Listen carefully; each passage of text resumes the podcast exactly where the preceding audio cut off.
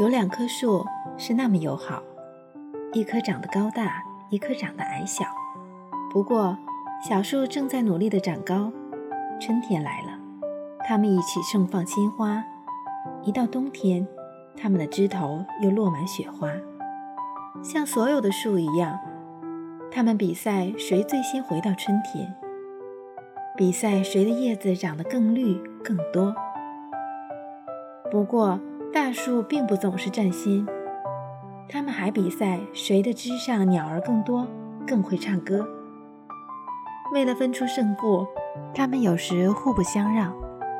有一天，花园被人买走了，中间砌起了一道高墙，高墙挡住了两棵树彼此的目光。大树感到好孤独，它的叶子渐渐枯黄。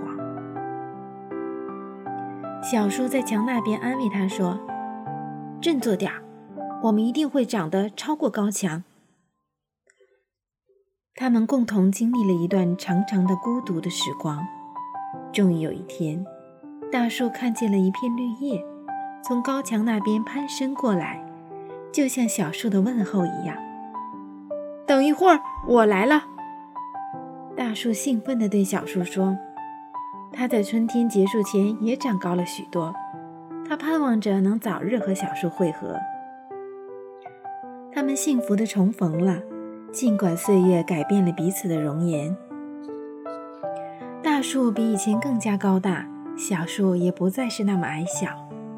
他们又在比赛谁的枝上绿叶更多，鸟儿更多。